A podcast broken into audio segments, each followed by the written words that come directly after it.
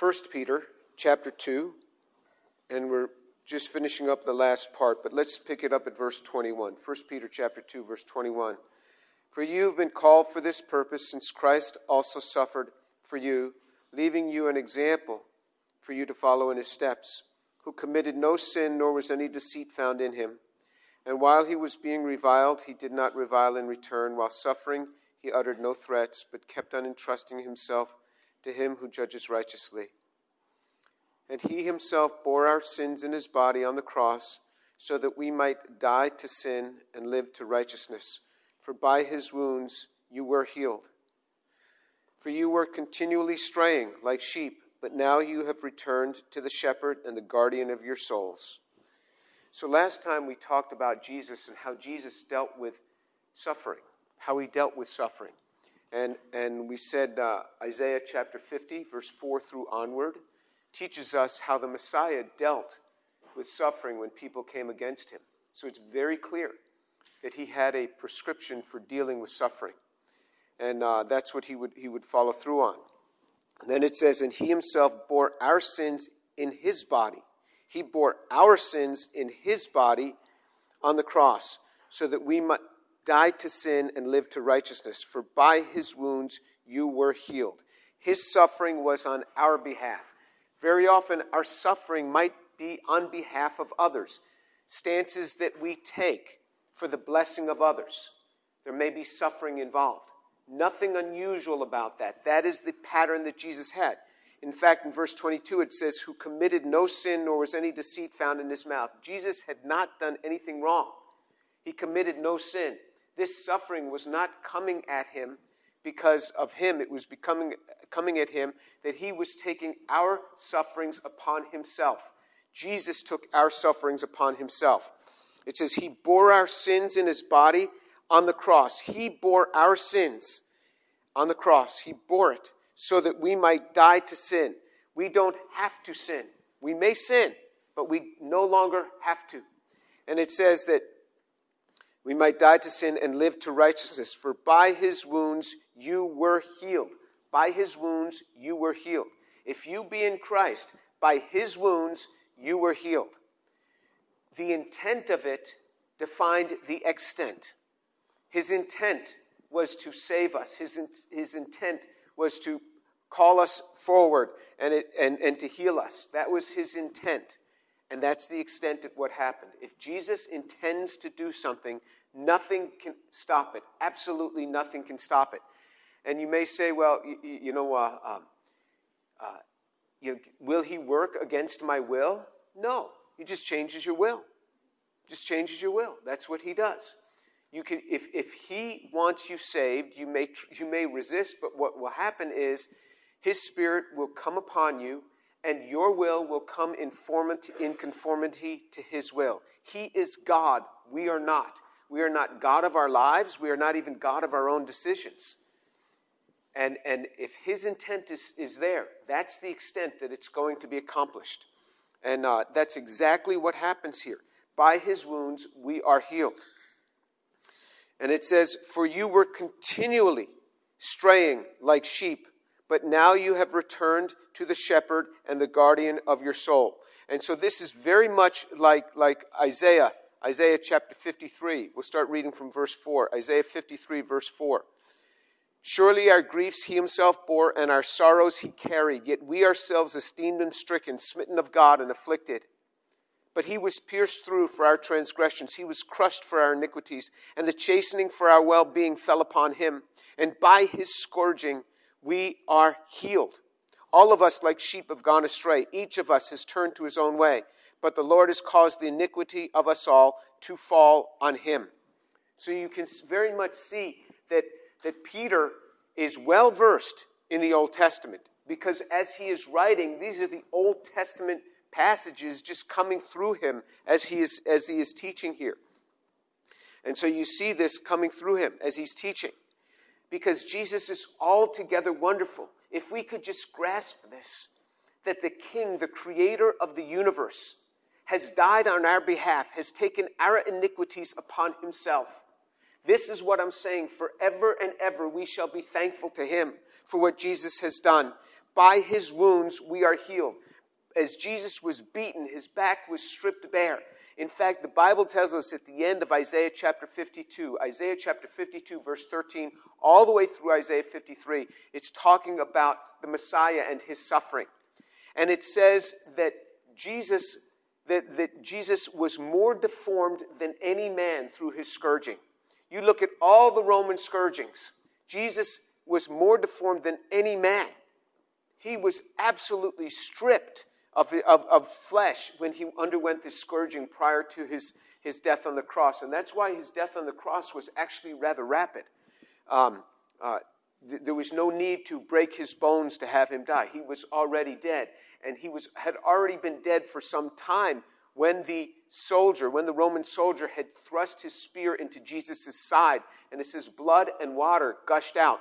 Blood and water because what happens over time is the blood will coagulate and you'll get an aqueous phase and you'll get a, a, a coagulated phase. And you get, th- this is what came out. There were aqueous phases, there were coagulated phases, which means that he had been dead for some time already because his scourging was so intense.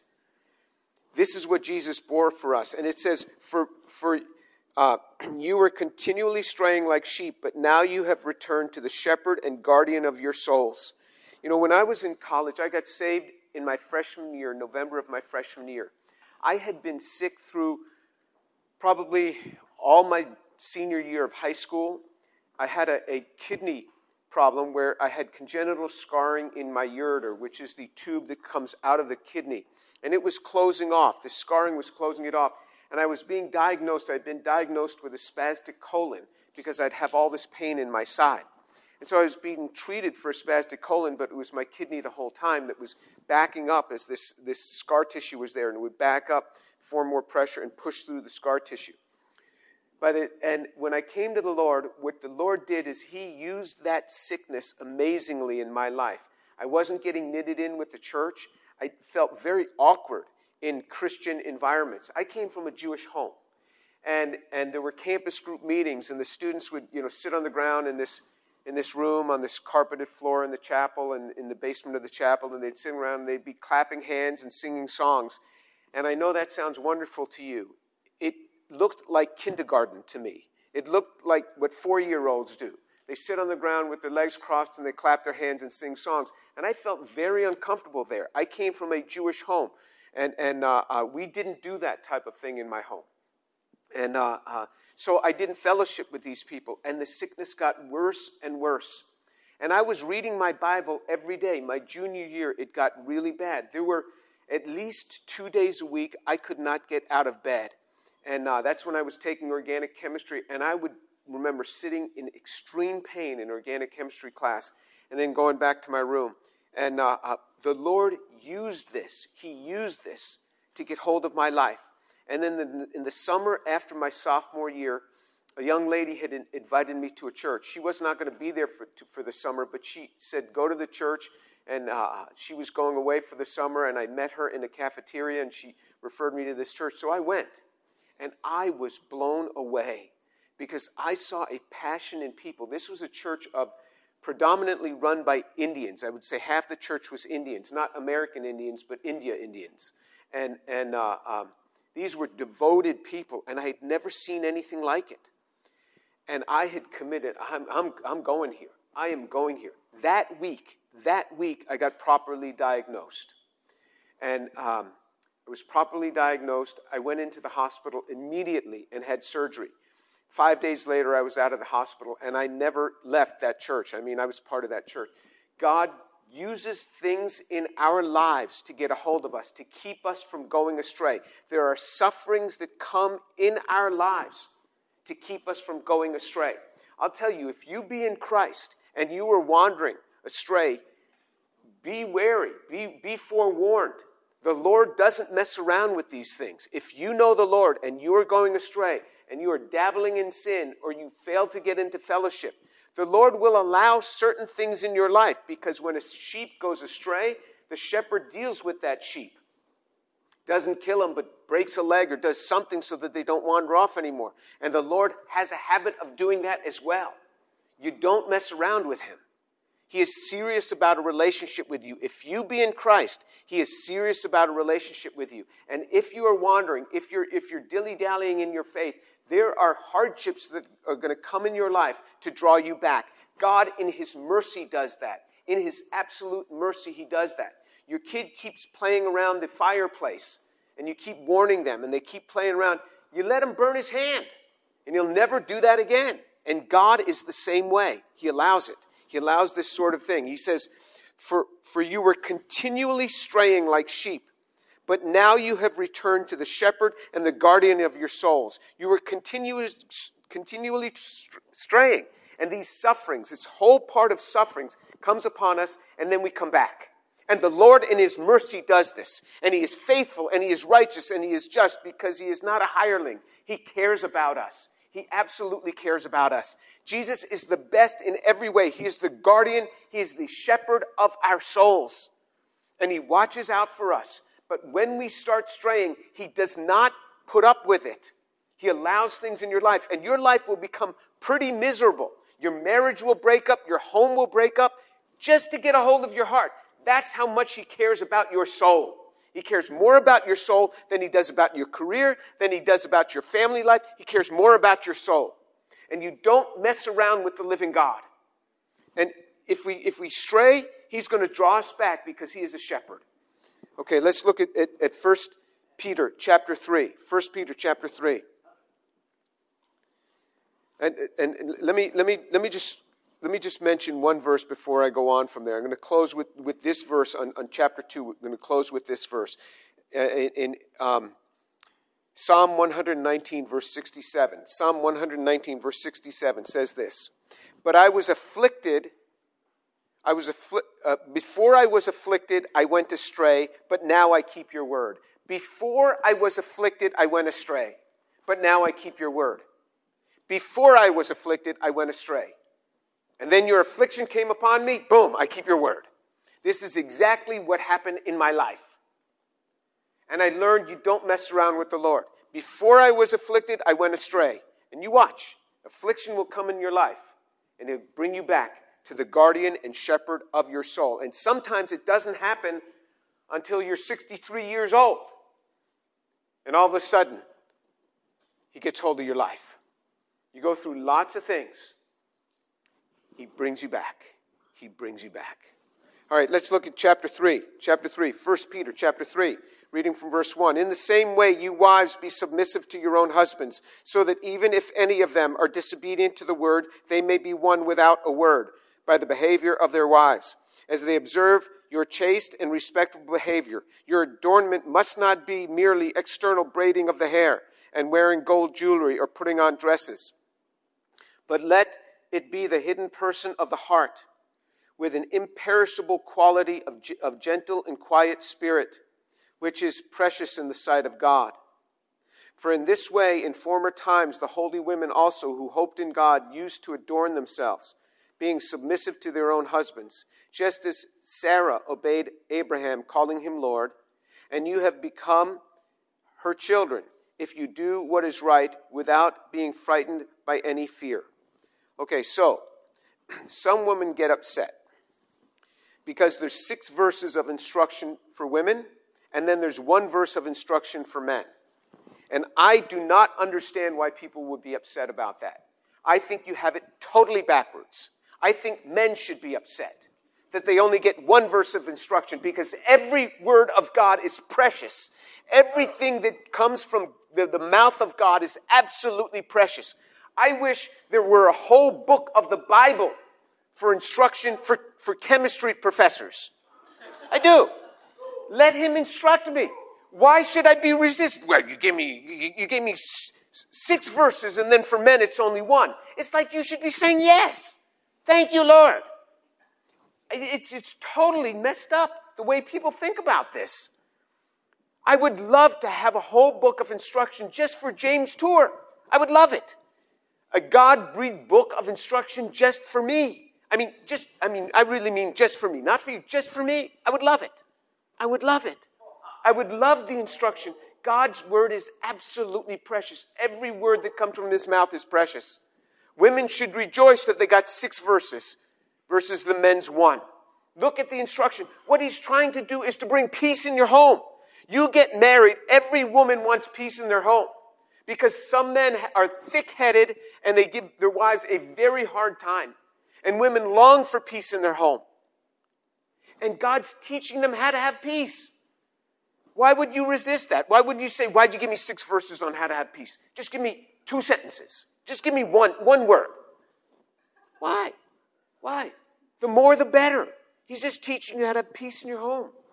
And so what he does in chapter 3, verse 1, in the same way, he starts in the same way. In the same way as what? Look in verse 13. Submit yourselves, verse 13 of, of chapter 2. Verse 13 of chapter 2. Submit yourselves for the Lord's sake to every human institution. In verse 13, he's telling you, you all have to submit. Submission is a way of life in the Bible. Submission is a way of life. Instruction is a way of life. It's a way of life in the Bible. Instruction, instruction is just a way of life for us. This is what life is. In, in Proverbs chapter 12, verse 1, it says, Whoever loves discipline loves knowledge. Whoever loves discipline loves knowledge. But he who hates reproof is stupid. He who hates reproof is stupid. I mean, Lord, could you have been a little bit more explicit with us? I mean, look what he does. He writes, if you don't like reproof, you're stupid. If you love discipline, you love knowledge. This is good. He tells us in verse 13 of chapter 2, submit yourselves. He's talking to everybody. Then you look in verse 18. Servants, be submissive. Chapter 2, verse 18. Servants, be submissive. Servants have to be submissive. In verse 13, everybody has to be submissive to, to, to, to uh, these human institutions. And then in chapter 3, verse 1, the first thing he says is, In the same way, you wives. In the same way, you wives. Now look in verse 7 of chapter 3 verse 7 of chapter 3. You husbands in the same way. So it's not exclusively calling out wives here. It's calling out everybody in the same way that I have been talking about submission. You've got to walk in submission. And what he does, he starts out with everybody. Everybody. Then he zeroes in on servants. And then he zeroes in on wives. And then he zeroes in on husbands. And we should be thankful for that. Thankful that he would take his time. You know, God's kind of busy. He's, he's got famines, he's got plagues, he's got all sorts of things going on in the world. That he would condescend to come and to speak to us and to write to us and to say, this is some specific instruction for you. That is a good thing. It's a good thing that we should treasure absolutely every word that is given to us. He says, in the same way, you wives. I mean, if you're a wife, you should just perk up. Yeah, my Lord, God of the universe is speaking to me. Is speaking to me. Every woman should be like, yeah, you know, if you're not married, one day I may be married. This is instruction for peace in my home. This is what I want. In the same way, you wives, be submissive to your own husbands. Be submissive to your own husbands. This is not saying be submissive to all men. This is wives submissive to your own husband. It's to your own husband. And if you look at the end of verse 5, to their own husband. It's all about to your own husband. You need to be submissive to your own husband. And that's why he says in verse 7, you husbands, in the same way, the instruction that I've been giving, this is for you too, he's saying. But you're to be submissive to your own husband. Well, why should I? Here's why you should. Here's why you should. He says, Be submissive to your own husband, so that even if any of them are disobedient to the word, they may be won without a word by the behavior of their wives. He is giving a prescription for peace in the home. I'm telling you, I know a lot of men who give their wives a terribly hard time. Terribly hard time. And I'll tell you, there are times I've been one of them. That's how I know. The Bible says you can win them you can win them without a word. I mean, that's a great deal. I don't have to say anything and he'll take care of it. I mean, that's a great deal. You mean I, I don't have to go to, to like a million classes on how to be a good wife? He says, no, just be quiet. Just be quiet and I'll take care of it. You want to speak up? Okay. I'll take a back seat. but if you want me to deal with it, just keep quiet. Let me deal with it. I'll take care of it, God says. I can handle him. I can handle your husband. No problem. But you want to speak up all the time? You want to nag him all the time? Okay, I'll take a back seat. You take care of it. I'm good. You take care of it. No, he says, just keep quiet. Just keep quiet and I'll take care of him. Because when you submit, the amazing thing is when you're in submission, God takes care of your boss. Same thing happens at work. If you walk in submission, you think you got to fight this person every day. If you walk submissively, God will take care of your boss. Because when you walk in submission, you're obeying God.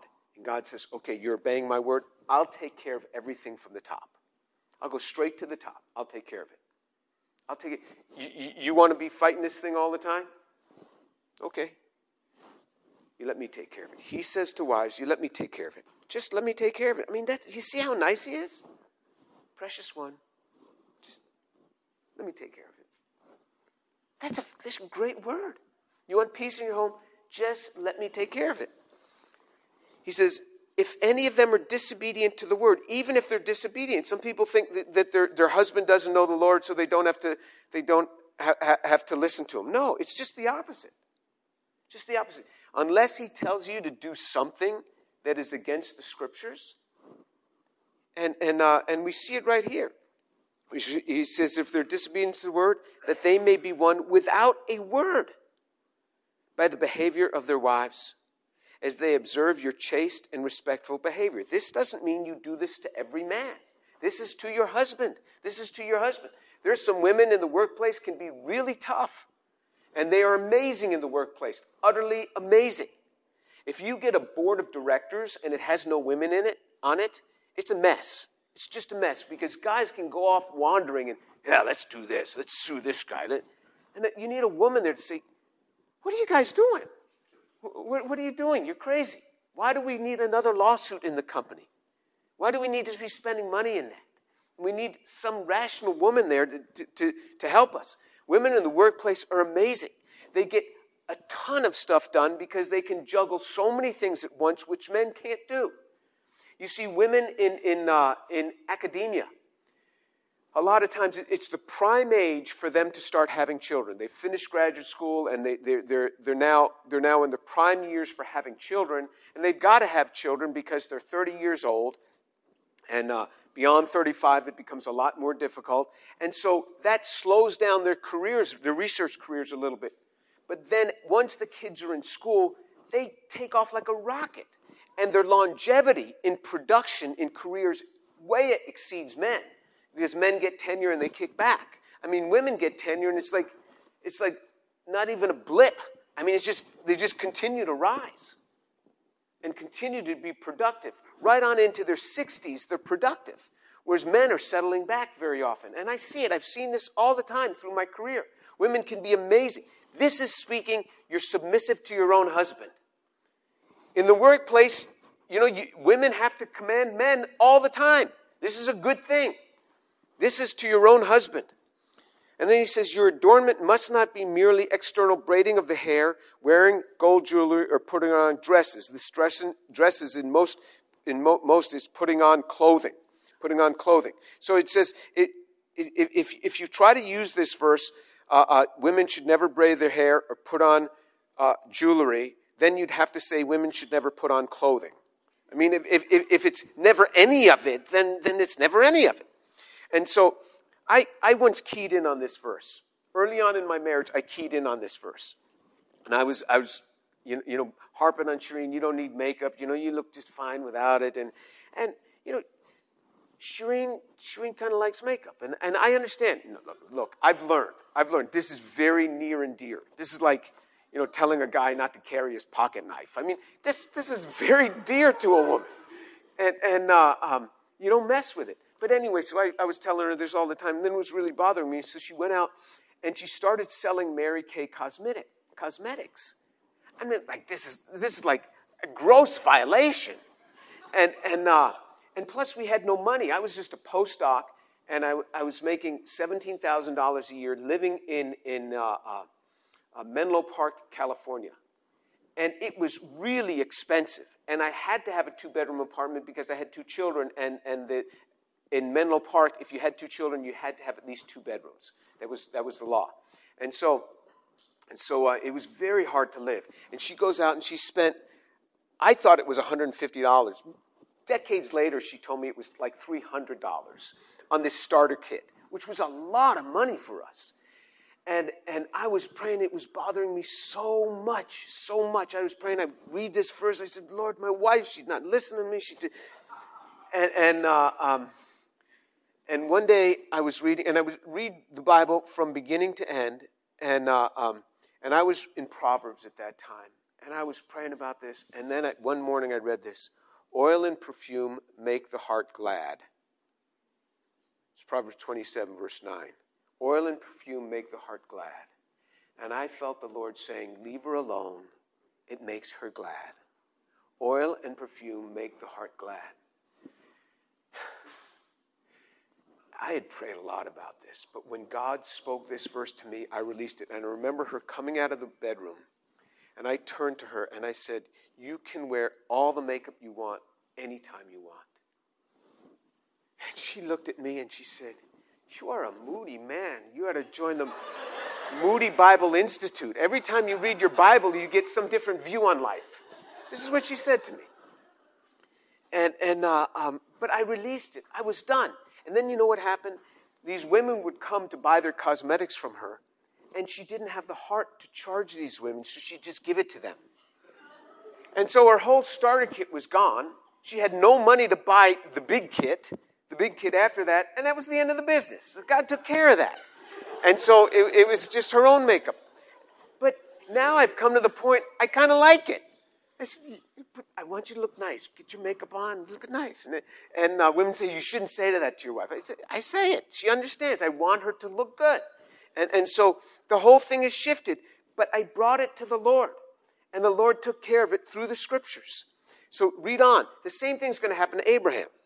So it says, verse 4 But let it be the hidden person of the heart and the imperishable quality of a gentle and quiet spirit that is precious in the sight of God. For in this way, in former times, the holy women also who hoped in God used to adorn themselves, being submissive to their own husbands, just as Sarah obeyed Abraham and called him Lord. And we see that in, uh, uh in Genesis 18 12. Uh, uh, she, she refers to her husband as Lord. And uh, that's why very often Shireen will call me Lord James. And, uh, and I mean, she just says that to, to, to, bother me. And it doesn't bother me. I mean, you can call me Lord James all you want. Um, and and just as Sarah obeyed Abraham and called him Lord. And you have become her children if you do what is right without being frightened by any fear. Look, if you obey God, you don't have to be frightened. If you will walk with God and obey His word, you don't have to be frightened. You just walk submissively to your husband. You don't have to be frightened. God will take care of your husband. Now, you say, well, yeah, yeah, Sarah was a real pushover. Okay, was she? Let's, let's, let's take a look at Sarah. So let, let, us look at, at, at, at uh, Genesis chapter 21, verse 9. So this is Sarah that the Bible uses an example of submission, calling her husband Lord. Genesis 21, verse 9. Now Sarah saw the son of Hagar, the Egyptian, whom she, whom she had born to, now Sarah saw the son of Hagar the Egyptian, whom she had borne to Abraham, mocking. Therefore she said to Abraham, Drive out this maid and her son, for the son of this maid shall not be an heir with my son. The matter distressed Abraham greatly because of his son, but God said to Abram, Abraham, Do not be distressed because of the lad and your maid. Whatever Sarah tells you, listen to her, for through Isaac your descendant shall be named. And the son of the maid and of the son of the maid I will make a nation also, because he is your descendant. So Abraham rose early in the morning and took the bread and a skin of water and gave them to Hagar, putting them on her shoulder, and gave her and gave her the boy, and said and sent her away. And she departed and wandered about in the wilderness of Beersheba. So Sarah says, Get rid of this boy. That boy was 14. That boy was 14 when Isaac uh, was born. So when this boy is weaned, say he's five or six years old, this, this guy is like 19. Uh, you got to be careful what a 19 year old boy can do to a five year old boy. I mean, and, and they, they, can, they can give him a very hard time. And Sarah saw this, saw him mocking the boy, and he, she said, Get rid of the maid and this boy. Get rid of them. Just get rid of them. Abraham, it bothered him greatly. This is a son. It says, The matter distressed Abraham greatly because of his son. Distressed him greatly. This guy must have been praying about, Lord, what am I going to do? My wife's telling me. What? And God said to Abraham, Don't be distressed because of the lad. God spoke to him. You say, God spoke to Abraham all the time. He didn't. He didn't. You track how often God spoke to Abraham. There were sometimes gaps of 10, 15 years where God didn't speak to Abraham, and then God would speak. This is a big deal. God speaks to Abraham. The matter distressed Abraham greatly. He was probably praying a lot about it, distressed him greatly. God said, to Abraham, Do not be distressed because of the lad and your maid. Whatever Sarah tells you, listen to her, for through Isaac your descendants shall be named.